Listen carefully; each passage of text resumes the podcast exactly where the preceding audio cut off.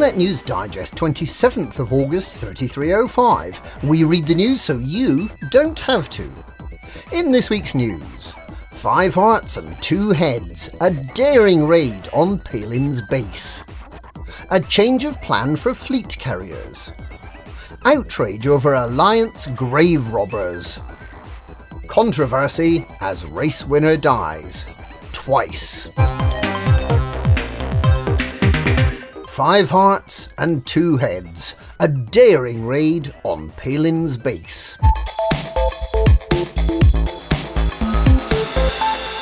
A new variant of Thargoid interceptor has been reported close to the abandoned Palin Research Centre in Maia, and it's very, very fast. Palin abandoned the base after alleged Thargoid harassment in mid July. This new Thargoid interceptor, which was discovered by Commander Mad King Hastur, is known as the Orthrus variant. It's a little known fact about Tharg the Mighty that he attended Jesus College in Cambridge, where he studied classics. He likes to name his interceptors after Greek monsters, and this variant is named after the two headed dog brother of Cerberus, who guarded cattle and was killed by Hercules. If Tharg sticks to this naming scheme, the Thargoid mothership will be called Echidna.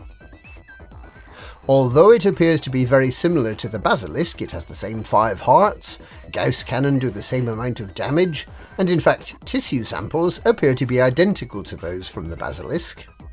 It looks different, with a different cockpit and a sunburst arrangement surrounding it, and the texture of its petals are similar to those of barnacles.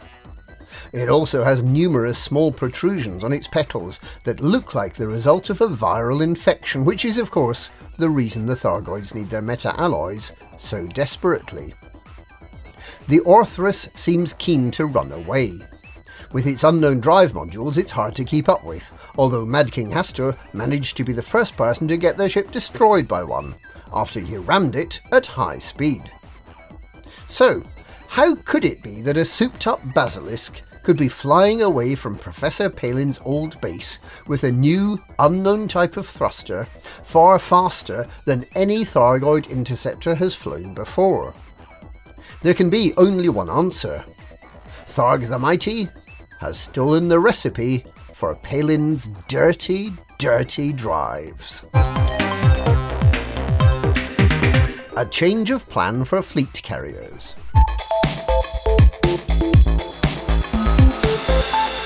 Just as an extra little treat, um, we're going to allow squadrons to purchase their own fleet carriers. So these really large dockable vessels um, are going to act as a mobile base of operations for squadrons where its members can uh, refuel, uh, rearm and respawn. The Pilots Federation has provided more details about squadron fleet carriers. The big shock is they won't be squadron carriers at all. Originally announced in October 3303 as coming in December 3304, the Pilots Federation was forced to slip that ambitious schedule to allow manufacturers more time to install the bigness required for these mobile space stations. Now that they're nearly ready for the rescheduled release one year later, fleet carriers have had the word squadron removed and will now be purchasable by individual commanders for what's described as a large amount of credits.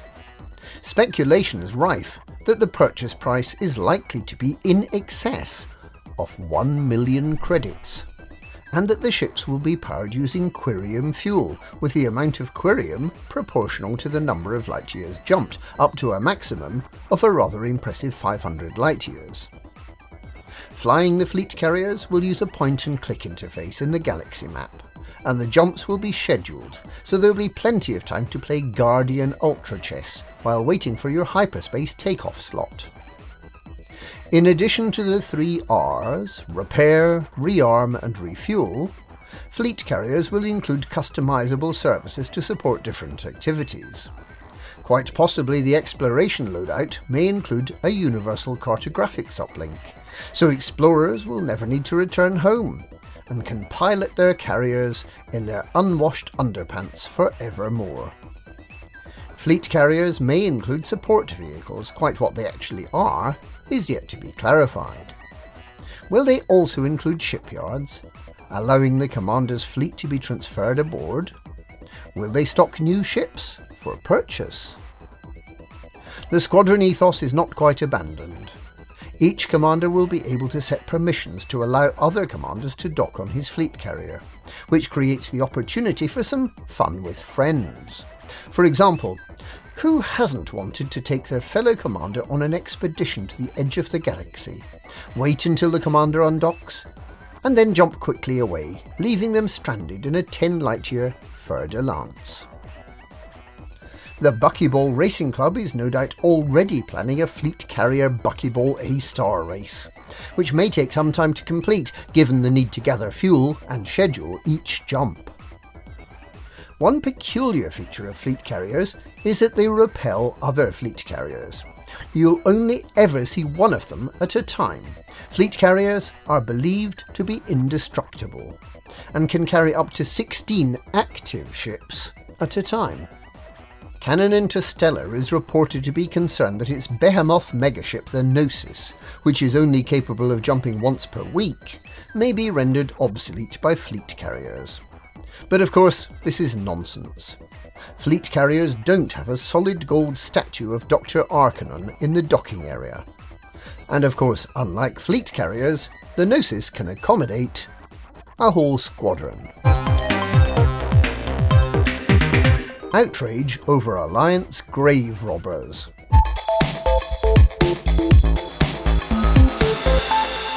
So called artists working for the Alliance Festival of Culture have been removing items from a graveyard, according to reports.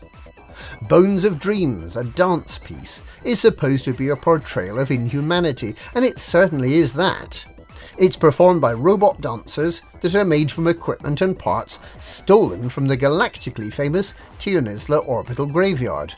Not many of those who buried their loved ones in that graveyard can have imagined it being looted to make mechanical puppets to dance for the amusement of the people of New Caledonia.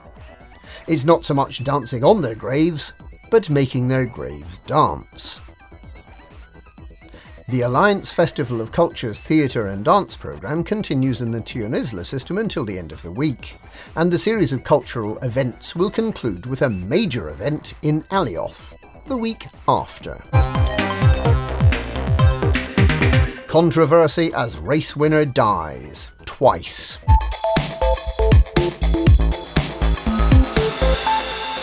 The highly irresponsible Buckyball Racing Club plumbed new depths this week when it announced the winner of the Hot Off the Press competition. Commander Numerlor completed the photographic assignment in 6 minutes 32 seconds, but he only achieved this by self destructing in his SRV thus gaining the required shot of a destroyed vehicle, and then by smashing his ship through a buckyball holo advert straight into the side of a station, instantly blowing up and being teleported back to the finish line at the printworks.